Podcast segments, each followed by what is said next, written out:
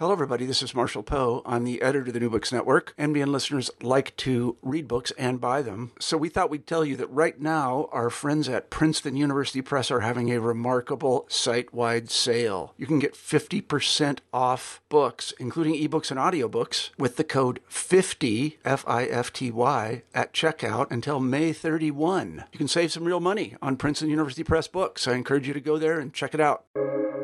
Welcome to the New Books Network. Double, double, toil and trouble, fire, burn, and cauldron bubble. These famous lines from Shakespeare's Macbeth elicit popular images of sinister witches over their cauldrons, boiling evil potions.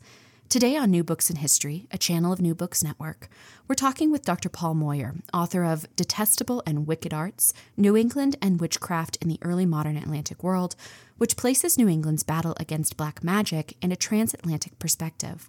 In this accessible and comprehensive study of witch pr- prosecutions in the Puritan colonies, Moyer explores how English colonists understood the crime of witchcraft, why some people ran a greater risk of being accused of occult misdeeds, and how gender intersected with witch hunting. Well, thank you so much for being here, Paul. I'm looking forward to our conversation. Well, thanks for inviting me. One of the things you point to is that there are so many works on the history of witchcraft, witch hunting, and the occult, but Detestable and Wicked Arts really challenges and reframes some of those works' arguments in very important and new ways. So, what was the impetus to write this book? What was the origin story? Okay, and I, I mentioned this in the preface to the book briefly. I've been teaching about witchcraft for a long time, you know, a couple decades now. And specifically, I teach a, a research seminar for undergraduates on New England witchcraft. And needless to say, I, I assign the classic text by John Demos, uh, Carol Karlsen. But I was never um, 100% satisfied with that work, um, especially because I didn't think it was necessarily accessible for an undergraduate undergraduate audience that wasn't really familiar with witchcraft. So many many years ago, I thought, well, you know, maybe I should write uh, my book, you know, to kind of meet that need that I saw. So that's sort of like the the I guess the the impetus behind the project was to create a work that would be accessible and useful to students, but also that would all, you know speak to scholars that would contribute something to the field. And I guess on that latter point, I'd also point out that the kind of the the landmark works on New England witchcraft, uh, a lot of them were written in mm-hmm. the early 80s. So, you know, they've aged. Um, they've aged pretty well, but a lot has happened in the field of, of, witchcraft since the early 80s. So I also thought it'd be important to uh, write a comprehensive study of witch hunting in New England that reflected that new scholarship. In particular, there's a, a lot of uh, valuable and interesting scholarship that's come out about witch hunting in early modern Europe. So I thought it'd be useful to kind of bring the New England scholarship into conversation with that body of scholarship in Europe. So that's sort of a, another factor behind it. Yeah, I, I, think that that's interesting when we see that part of the impetus is not only within research, but it's also in teaching. That you were teaching a lot of right. these courses and you wanted to make something that's accessible, uh, especially to undergraduate students, which Detestable and Wicked Arts definitely is. Um, and and keeping with that idea too, you know, we've often seen the New England witchcraft craze as peaking slightly later than that in mm-hmm. continental mm-hmm. Europe and England. At least that's what kind of the traditional scholarship said, what you were pointing to. Um, but you make the strong argument that these peaks happen around the same time period, that we need to bring these historiographies in conversation with each other, look at what was actually happening. So, why do you think then, in this more traditional scholarship, that New England, specifically Salem, has been characterized as this outlier? Well, I think it has a lot to do with Salem.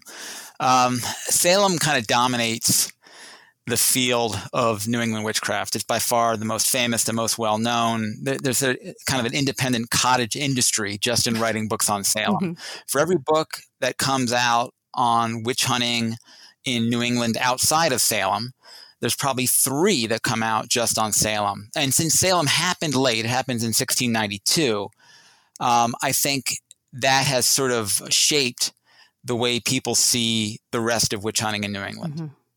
So I think that's the kind of the, the simplest explanation right there is that in many ways Salem has become a substitute for witch hunting in New England. And since it was late, then, you know, therefore New England witch hunting is late. And in, when you get into it, when you actually look beyond Salem, you begin to see that that's, that's not the case. Um, in many ways, New England was pretty much in sync with patterns of witch hunting in England, at least for the first three quarters of the 17th century. And that's a major point that I make yeah. in my book is that if you put witch hunting in New England in a transatlantic context, you begin to see that these patterns are in sync with one another. So, for example, uh, there's a, a, massive upsurge of witch hunting in England in the mid 17th century. And it's almost like throwing a, a, a stone into a pond. Um, the impact is in England, and then the ripples go out from England across the rest of the English Atlantic Empire to places like Bermuda and, and New England. Yeah. So yeah, that's one of the main arguments that I make in my book is that there is this sort of connection between the two, and that we need to see witch hunting in New England in the context of witch hunting in the old world. And, and I guess maybe to speak to that a little bit more, traditionally, the scholarship on witch hunting in New England has been sort of dominated by what I would describe as a sort of localist perspective. Mm-hmm. That the way to understand witch hunting is to really look at the local social relationships and local social context that promoted those those episodes. And there's a lot to be said for that. Certainly. Certainly witchcraft does generate kind of out of interpersonal relationships and interpersonal conflict. But I guess the the downside of that is there hasn't been as much attention given to the dynamics of witch uh, hunting that existed beyond right. individual communities. So that again, that's where I wanted to come in and sort of uh, explore that. You kind of do the zoom out perspective right. in that way, and putting this into the conversation with with Atlantic history. And I think what you've done there is you've really adopted some of the I think, real benefits to Atlantic history of looking at this in a very wide Atlantic perspective and seeing those comparisons that are happening and reframing our understanding of what's happening in New England for certain. Yeah. Absolutely. When when Demos wrote his book Entertaining Satan in the early 80s, when Carol Karlsen wrote her book in the early 80s, the whole concept of Atlantic world history didn't even exist yet. Right. Yeah. So that's kind of another context I wanted to bring into this study. Yeah, that's very true. I mean, most of the scholarship was written in the 80s, right when right, right. when that concept is starting to form. Right. And we really do need to have, you know, that much larger conversation about what is happening in the Atlantic world, in the English Atlantic world. This isn't, like you said, it's not only the local, it's a much larger trend right. that's happening there. And that's true with witchcraft studies in general. Yeah. There's been a lot more, you know, comparative work done. Uh, for example, like you know, how does witch hunting in in uh, Muscovy or Russia compare with Western Europe in the in the 17th century? So things like that. So my, my book's kind of in keeping with that newer trend in witchcraft scholarship. Definitely. I think too, you know, your your book is recasting some of the sensationalism too around uh, Salem yeah. and New England, which I think is very helpful, especially for individuals who may be familiar with New England and witchcraft there, but aren't really sure what happened. There's so much sensationalism around that um, that I think that you've recast that very nicely for researchers, scholars, teachers, students, as well as just the general public at large. I imagine that this is a book that the general public would pick up from their interest right. um, in witchcraft, especially in New England, especially New Englanders, right, who grew up with this. Right. And that's one of the common, you know, whenever I talk to people and I tell them that I'm writing this book, that's sort of one of the first questions they have. You know, why did this happen? And I think, yeah, I think people have very kind of sensationalist notions mm-hmm. of why this happened. Was it some sort of secret conspiracy? You know, right. And for better for worse, I think the, at least in my mind, the answers to why witchcraft happened um, are sort of mundane, mm-hmm. actually. Uh, I think a lot of it grows out of, of interpersonal conflict. There are, stresses and strains in these communities, and for various reasons, these stresses and strains end up kind of generating witchcraft fears and, and witch hunting. I, you know, in teaching, I, I, teach a course on witchcraft and women and family history. And mm my students are always waiting for that sort of nefarious answer to why witchcraft right, happened. Right. They, they really want it to be, you know, something kind of evil and and wicked in that way and you know when you answer no it's it's a bunch of of local societal pressures as well as larger pressures happening in the world at that point in time and sort of explaining the inexplicable they get a little sad yeah you know? yeah i think especially with the issue of kind of gender and witch hunting um I think in the past, in some past scholarship, and I think even in, in kind of uh, the general public today, there's, I guess, some sort of sense that witch hunting must have been some sort of conspiratorial, you know, kind of war on women, that it was a front. Mm-hmm. That, you know, witch hunting wasn't really about witch hunting, it's about this other thing that, that witch hunting uh, was kind of covering up for. And, and certainly, witch hunting did impact women far more and far more negatively than it impacted men. But again, I don't think it's this sort of sensational kind of conspiracy theory right. that necessarily explains that. Well, I want to push you a little bit more on on that particular issue because you you bring this up in chapters 4 and 5. I think throughout your book the issue of witchcraft and gender is very there. Um, but f- chapters 4 and 5 definitely dive into this as as some of the main topics of these chapters. And like you said anybody could be accused of witchcraft, and you certainly show that men or women um, in New England. But the accused was often a woman.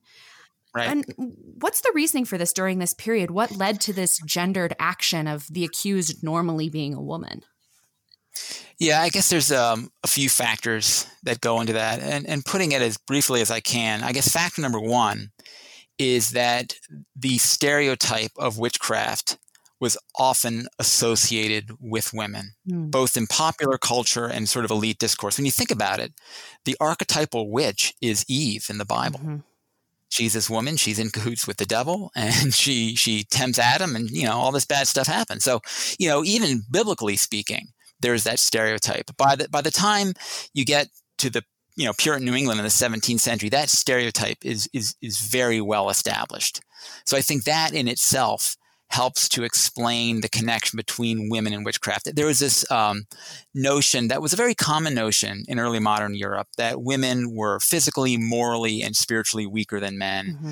therefore more vulnerable to Satan's temptations, et cetera, et cetera. So that's sort of one. You have that issue of, of, witchcraft stereotypes uh, that connect the crime to women. Number two, and I guess on a more mundane level, um, it just so happens that the sort of things that women did in their day to day lives, I think, put them um, in the crosshairs of witch fears more often than men. So, for example, witchcraft is very much associated with illness mm-hmm. and associated with death. Well, you know, who's in charge of healthcare? Women. Right. Um, who's in charge of, of dressing and preparing the dead for burial? Women. Witchcraft is also very much associated with attacks on children. Well, you know, who's in charge of childcare? Women. So it just so happens that a lot of the societal tensions that set off witch hunting revolved around aspects of life where women were very much present. Right. So I think that's kind of the second factor. It just so happens that women uh, play roles in society that help to put them under suspicion. And the, and the third factor, and I think this one is, is most kind of directly related to issues of, of gender and gendered power, is that um, I think women in the early modern period, and certainly in 17th century New England, had sort of less latitude to break the rules mm-hmm. than men did. Mm-hmm. So in 17th century New England, there, there were positive roles for women. Um, you know, uh, women could have status in 17th century New England society, but they had to travel a very narrow path right. in order to kind of reach that status. And if they strayed from that path, um, you know, then bad things could happen to them. So, for example, witchcraft is associated with aggression and anger. And I think um, men were more able to express those feelings. It was seen as more masculine. Mm-hmm. If women did that, if a woman was perceived as being aggressive or angry, then that could have more negative connotations. So I think the third factor is is that um, women just didn't have the same sort of latitude to break and bend the rules like men did. And and if women did that enough, then they could, you know, fall under the shadow of witchcraft suspicions. Now, certainly the same thing could happen to men. Right. If men were bad husbands, if they were bad fathers, um, that could happen to them too. But again, I think there was a, uh, maybe a greater degree of tolerance for that sort of dissonance. For example, one guy I love in 17th century New England, um, John Godfrey. He is um, accused of witchcraft three times in his life. He is the most dysfunctional man, Puritan man that you can come across. He never married. He never had roots. He was cantankerous. He was angry. Um, he's accused three times, and each each time he's acquitted. So again, I think there's an example of a person who was in many ways uh, the essence of the witch, who's kind of allowed to get away with that behavior in maybe a way that a woman would not. So there's there's you know, there ends my my sermon on on why women were accused of witchcraft. I, I, think that those gendered assumptions are are really important to think about and the ways in which you're right you know, a masculine aggressiveness or a masculine cantankerous attitude would have been more mm. acceptable than, say, you know, the woman who lives on the edge of town and is a bit of an outlier and a bit right. of a town pariah is not as well accepted as perhaps her male counterpart would be in that or even an even an upstanding housewife right. who was well liked in the community. I mean that's just something you couldn't get away with. Yeah.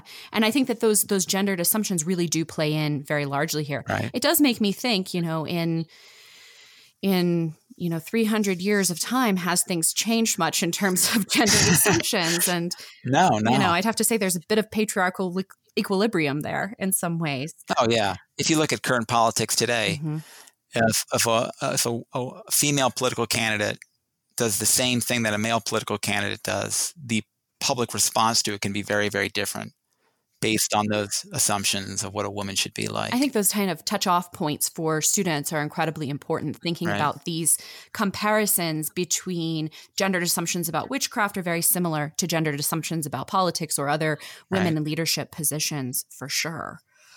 Yeah, the the gender norms are still there. Obviously, the, the consequences of breaking yes. those have changed dramatically, but you know those assumptions are still very much alive. Right, exactly. Luckily, very few modern women will be accused of being witches, which is good.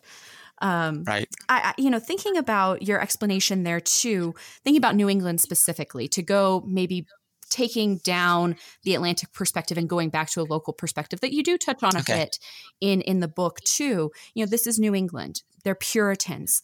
Why do right. you think that Puritanism made such a perfect breeding ground for these witchcraft accusations at the end of the 17th century or during the 17th century, not just right. the end.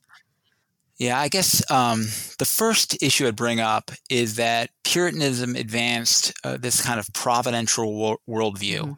in which every event, everything that happened, was uh, part of God's providential plan. It had some sort of larger cosmic significance to it. So if a Puritan saw a comet flashing through the sky, that wasn't just a scientific phenomenon. That was a, an event that could have some sort of deeper spiritual meaning. And if you have a group of people who kind of live in this sort of uh, world in which ordinary, everyday things are sort of supercharged with potential supernatural meaning, you're kind of already have one foot in, in a world in which witchcraft makes sense. Mm-hmm because in a way witchcraft is a similar sort of thing. Witchcraft is is kind of rooted in the idea that the supernatural and natural worlds can intersect with one another and can influence each other. So that's kind of point number one. They have this providential worldview which i think is conducive mm-hmm. to a belief in witchcraft. Number two and this is more of a social dynamic um, 17th century puritans in new england were not just being were not just interested in being good, devout Christians. They were very interested in developing strong Christian communities. And because of this, at least um, in the early part of the 17th century, there was a pretty strong communitarian ethic in which people were supposed to live in villages and, and uh, communities and kind of keep an eye on each other. Um, and what we do know about witchcraft is that kind of interpersonal, face to face tensions, the kind that kind of emerged out of everyday village life, are very much conducive to creating witch fears. So it just so happens that the kind of the social landscape that the Puritans created in New England was very, very conducive mm-hmm. to developing the sort of social tensions that led to witchcraft. So that's kind of point number two. They, they create a society yeah. in which uh, witch fears are, are, can thrive. And the final thing um, I would say is the Puritans. Um, you know, certainly all Christians focus on this, but the Puritans especially were very much interested in these ideas of sin and salvation and damnation, um, ideas of religious purity. And I think those were also potentially um, conducive to witch hunting, especially this idea of diabolical witchcraft. And that's mm-hmm. something maybe we can get into. But yeah. one thing that separates early modern European witchcraft beliefs from witchcraft beliefs, globally speaking, is this idea of diabolism that witches aren't just witches because they use magic to harm people. Witches are witches because they formed a pact with Satan.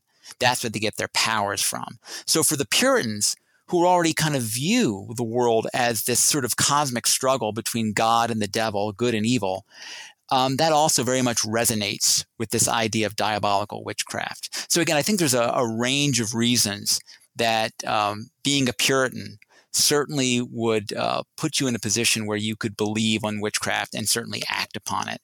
And one thing I show in my book, it, not just in New England, but anywhere that Puritans kind of dominate the political landscape, you tend to have higher levels of witch hunting. Yeah. Yeah, you, you do show that very well. It's not just New England, it's it's any place that yeah. Puritanism exists. And I think that diabolical nature of witchcraft is particularly important too to the gendered assumptions. Maybe you could talk about that a little bit too in terms of how that diabolism kind of works into gender as well. Yeah, um, and that's kind of a very complicated connection. Um, there's a historian by the name of Michael Bailey who's sort of gotten into this, and basically the argument goes is when this belief in diabolical witchcraft emerges in Europe in the 15th and 16th century. It really changes the gendered context of witchcraft. So, you know, the idea of witchcraft had been around in Europe for a long, long time and it had been around in Europe in the Middle Ages. And one thing that a lot of people don't know in, say, the 14th century and into the 15th century, the majority of people who were accused of witchcraft were men. Mm-hmm because at that time witchcraft was sort of seen as it's almost kind of like pseudoscience. Right. It was text based text based. Um, it was kind of university educated uh, sorcerers and, and clerics who were getting involved in witchcraft. And once you're talking about literacy and writing um, and intellectual pursuits, it's sort of uh, coded as masculine. So therefore, witchcraft is a, is a masculine pursuit. These these necromancers who are out there who are educated men who are trying to manipulate demons and the supernatural world to wield magic. When the diabolical view of witchcraft emerges, emerges in the 15th century and really kind of takes hold in the 16th century. There's kind of a regendering of witchcraft. All of a sudden, um, witches are increasingly seen as servants of Satan. They're not in the driver's seat. These old male necromancers were commanding demons. Now, increasingly, it's the devil who's commanding the witch. And once the witch becomes subordinate, in a way, the witch is increasingly gendered as female. Mm-hmm you know women are subordinate. Women um, you know they're not intellectuals. They're not going to be involved in intellectual pursuits. As increasingly witchcraft is is almost kind of perceived like a marriage yeah. in which the devil is the dominant partner and the witch is the subordinate partner. Mm-hmm. um, so that's kind of a maybe the simplest way to put that is the emergence of the idea of diabolical witchcraft helps to sort of regender witchcraft in the early modern period yeah, that that makes a lot of sense there, and I think um, crystallizes down, as you said, something that's incredibly complicated to maybe a simplistic explanation for for students, especially there. Yeah. There's Michael Bailey who's brought that up. Um, there's another historian, um, a woman who studies witchcraft in Scotland, who's looked at witchcraft and marriage, and I'm totally blanking on her name right now. Uh, it'll come to me at some point. But anyway, so you know there are scholars out there who have sort of have looked at this. Um, so that's who I'm kind of drawing upon in, in this discussion. Yeah. And I think too, you know, thinking about the diabolical aspects, how did how did the Puritans look for that? You know, witchcraft was not only about attitudes and uh, sort of behavior, but what were the signs that Puritans looked right. for as evidence of this diabolical witchcraft nature? Yeah. So, and, and here's where we're getting to the whole topic of actual witch hunting versus mm-hmm. sort of the social dynamics of witchcraft. Yeah. Um, and that was one of that was sort of like the million dollar question at the time. If witchcraft believe, you know, if witchcraft exists, how do you identify an actual witch? Right. And and how do you do this in a courtroom? And one of the easiest ways to do that was to uh, find evidence of witchcraft that you could apply to normal judicial procedures. So, for example, confession was sort of the gold standard. If you could get somebody to confess to being a witch, then that, that did away with the problem of identifying witchcraft because witchcraft was seen as sort of an invisible crime. Right. Uh, witches could do things. They could harm people. They could kill people, um, not through physical means, but through these sort of secret, uh, clandestine, magical means. So, you know, if somebody confessed, that solved the issue.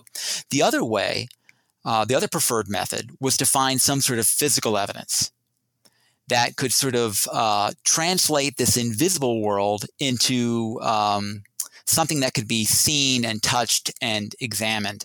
So, um, for example, New England courts um, looked for something that was either variously known as a devil's mark or a witch's teat, and this is this is a belief that comes out of Europe that is you know transferred over to the mm-hmm. New World.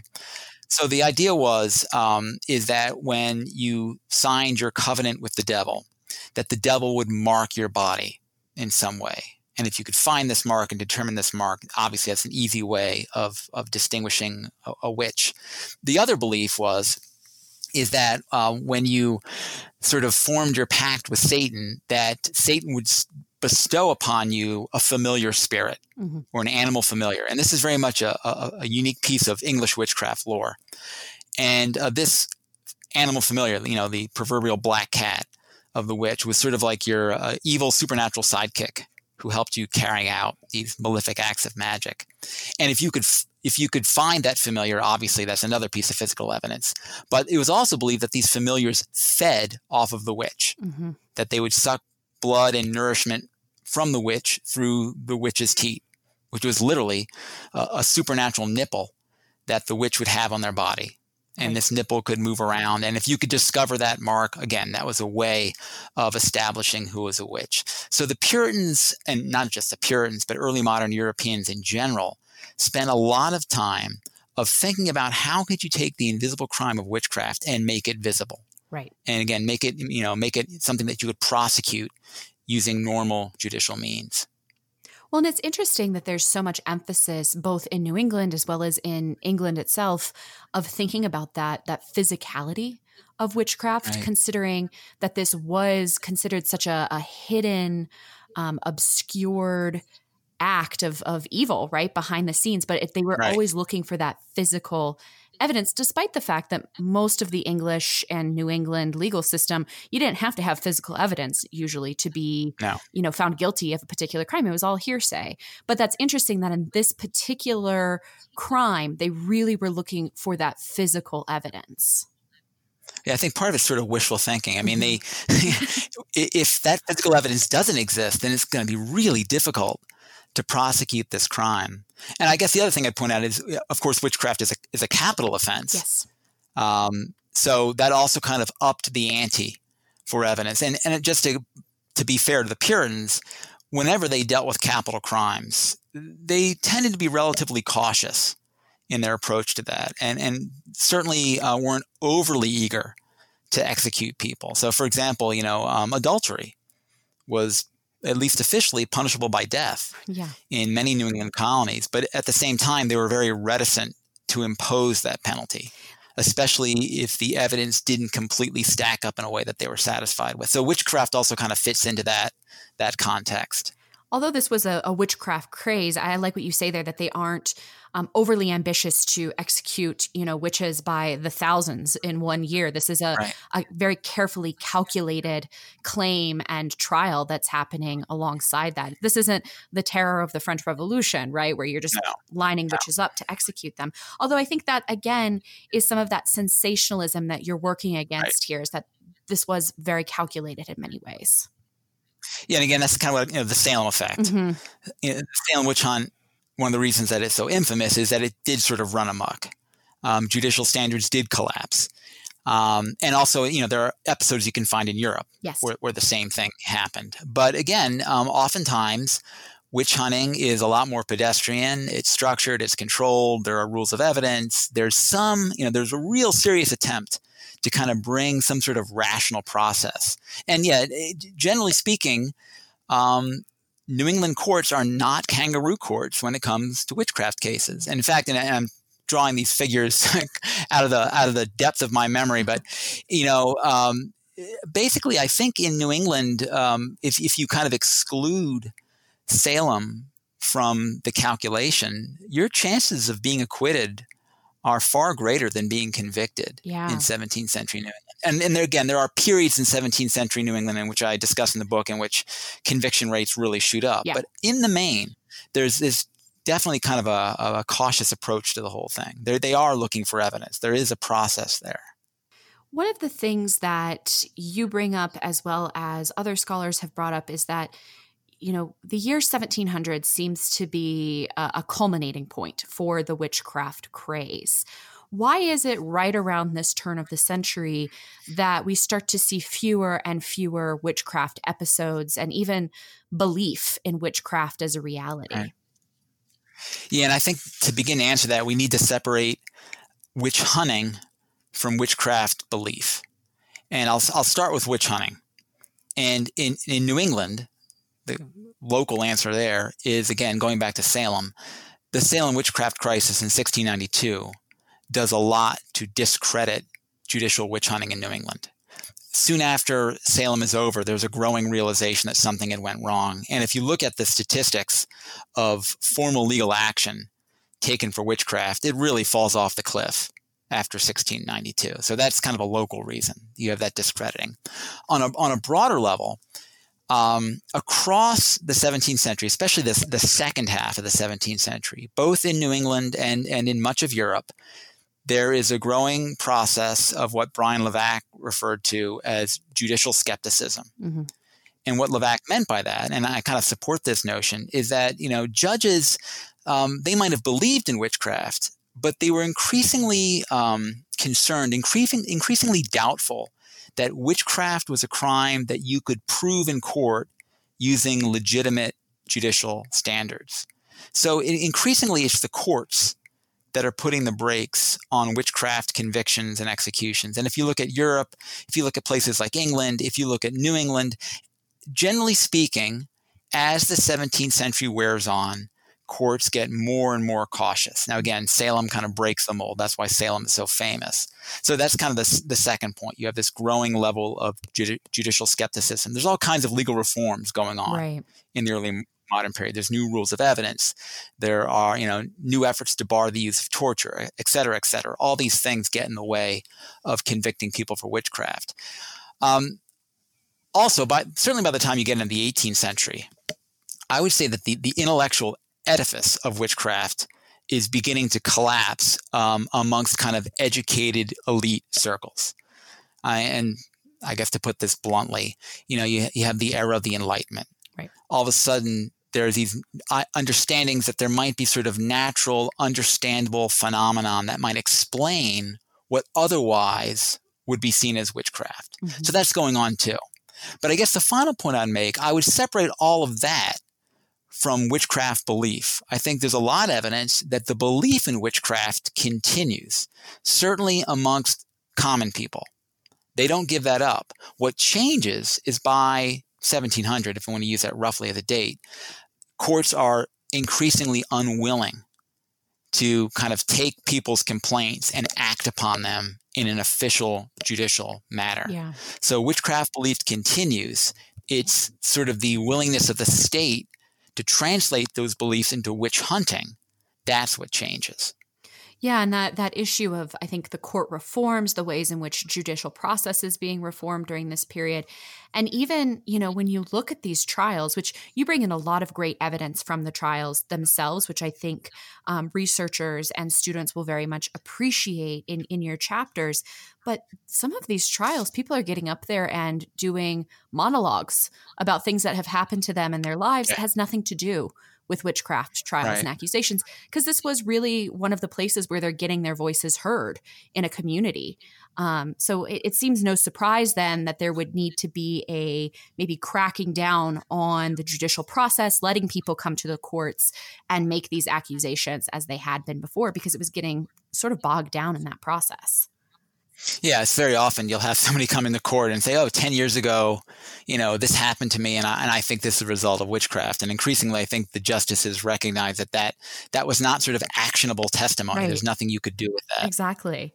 Well, I think that this is just such a very clearly written, well organized, and accessible text. And I'm imagining that there are going to be a lot of adoptions of this in upper division and graduate courses, maybe even some high school courses um, on the history of New England and witchcraft, and maybe even the Atlantic world.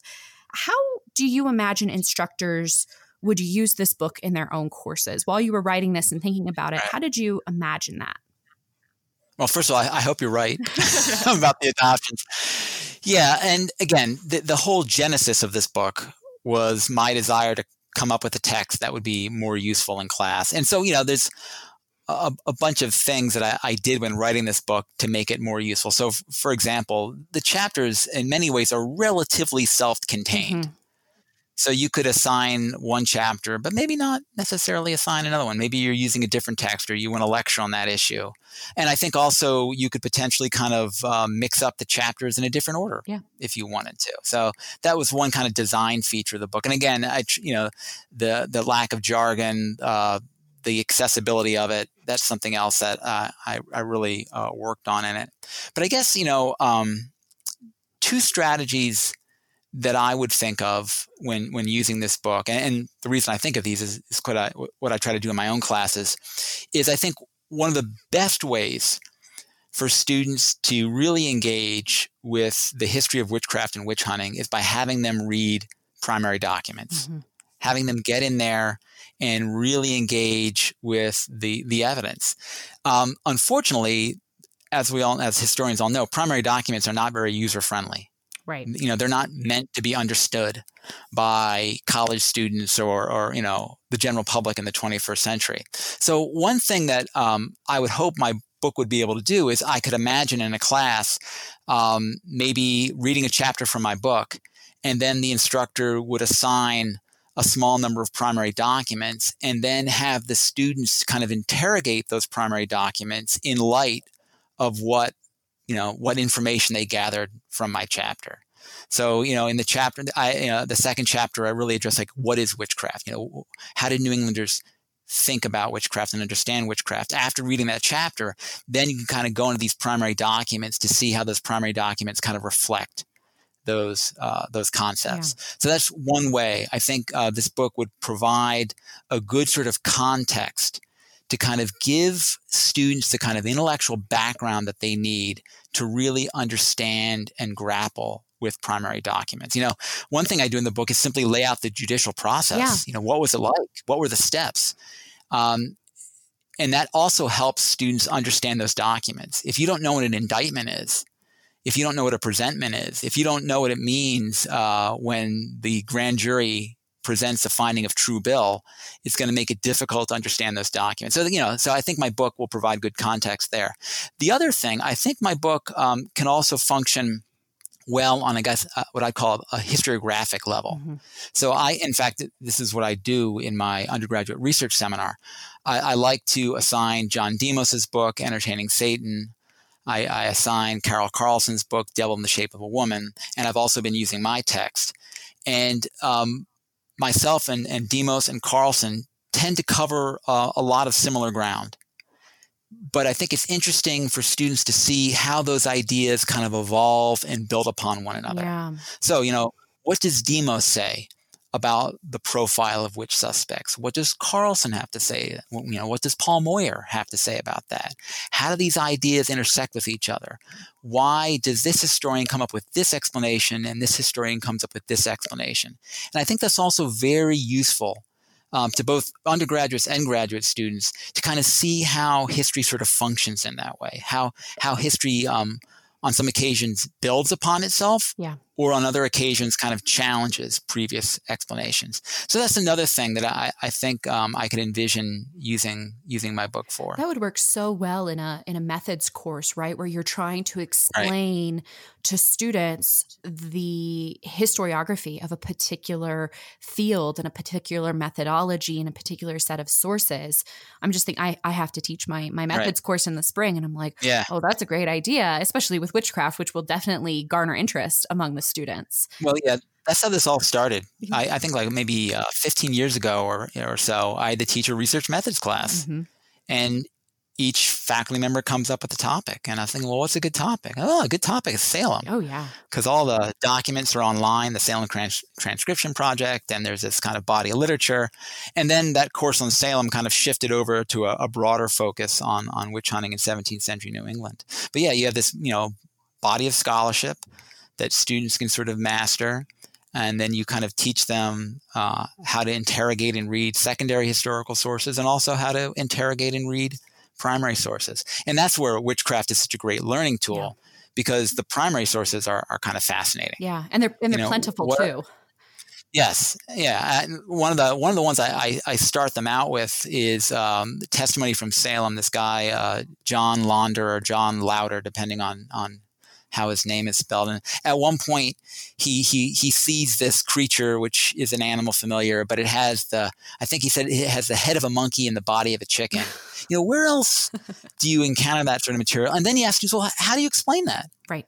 You know, what are the possible explanations for his testimony? Is he a lying? Um, is he, you know, is he mentally ill, um, or is there some other possible possible explanation? And that's where you get into really uh, interesting discussions with students. Yeah, and not only about kind of how history works, but these sort of kind of larger kind of metaphysical sort of issues. Yeah, that's so interesting. So there's my plug for witchcraft is a is a wonderful uh, topic to kind of look at the past. That's an excellent plug. I hope many people will take you up on that on that suggestion. Yeah. What What are you working on now, Paul? Immediately on, on, the immediate horizon is I have some articles coming out on on witchcraft and witch hunting in, in 17th century New England, which kind of spin off of my book. One thing I, I briefly bring up in the book are husband and wife witches, which seems to be kind of a, um, a witch profile, sort of unique, or at least more pronounced in New England. And I'm, I'm writing an article on that entitled "Diabolical Duos," which is going to kind of look at that in a lot more a lot more depth. The other thing I'm doing in the, in the larger project, which is completely different from witchcraft, and in fact, uh, as a scholar, I like to kind of do diverse topics. I don't like this kind of stick with the same field too long. Although I, I imagine I'll, I'll, be teaching witchcraft forever because it's just such a great issue to teach. But I'm also working on a book that right now the title is, is the Execution of Ira Stout and it's actually a story that takes place in antebellum Rochester, which is right down the road from me. And it's this case of this guy, Ira Stout, who murders his sister's husband at the High Falls in Rochester, this dramatic site. And uh, I, I want to tell this story as sort of a micro history, as a way of looking at places like Rochester during the era of industrialization. I mean, Rochester is this kind of boom town that grows during the earlier industrial revolution. Also, mm-hmm. um, it's a, a, way of exploring the early social justice movement in America. Frederick Douglass is in Rochester. He gets involved in the case. Susan B. Anthony's in Rochester. She gets involved in the case as an anti-capital punishment campaign. So there's all these different angles um, that I want to look at um, by using the the execution of Ira Stout as as the central the central spoke, I guess of the story. That sounds like yeah. very interesting. I like I like microhistory um, as a historical approach, and maybe that's another reason that I, I, like witchcraft so much because you get these little witchcraft cases that can, you know, mm-hmm. if you if you put them in context, they can reveal a lot more about the culture and the society. Something that seems it would seem almost counterintuitive that something so bizarre and odd could tell you something about the larger society you know, witchcraft seems like more of an anomaly than anything else. But I think if you if you do it right, you can get a lot of insights into the culture. Well, thank you so much for joining me today to talk about detestable and wicked arts, New England and witchcraft in the early modern Atlantic world. I appreciate it. This was a lot of fun. Yeah, you're welcome. I had a blast. And thank you to Cornell University Press for a review copy of Detestable and Wicked Arts. To purchase your own copy, please visit Cornell University Press. I'll see you next time on New Books in History, a channel of New Books Network.